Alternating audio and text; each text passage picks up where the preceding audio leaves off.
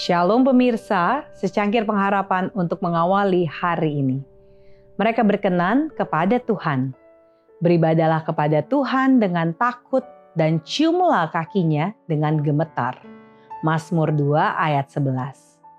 Apa pun yang datang, jangan biarkan itu melemahkan moral Anda dan menyebabkan agama Anda merosot menjadi bentuk yang tidak berperasaan Yesus yang pengasih siap untuk memberkati dengan berlimpah.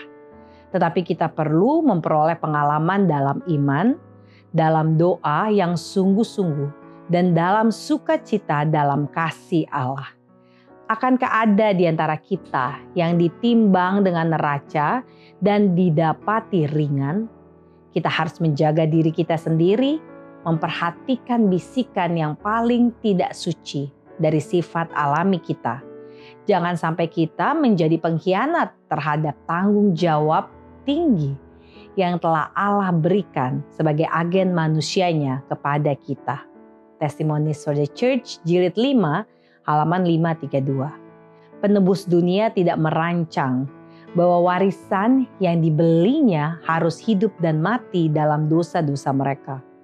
Kalau begitu, mengapa begitu sedikit yang dijangkau dan diselamatkan itu karena begitu banyak dari mereka yang mengaku Kristen bekerja di jalur yang sama dengan orang yang murtad.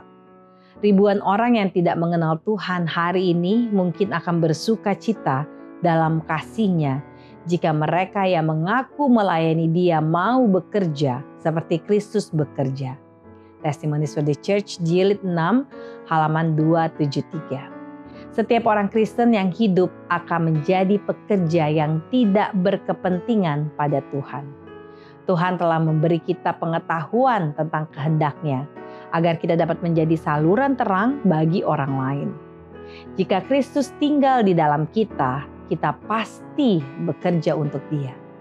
Adalah tidak mungkin untuk mempertahankan perkenanan Tuhan dan menikmati berkat kasih juru selamat namun tetap acuh tak acuh terhadap bahaya atas mereka yang binasa dalam dosa-dosa mereka.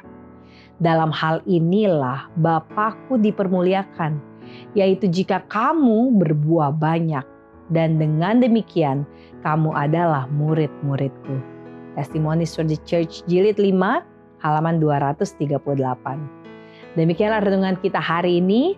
Selalu mulai harimu dengan secangkir pengharapan.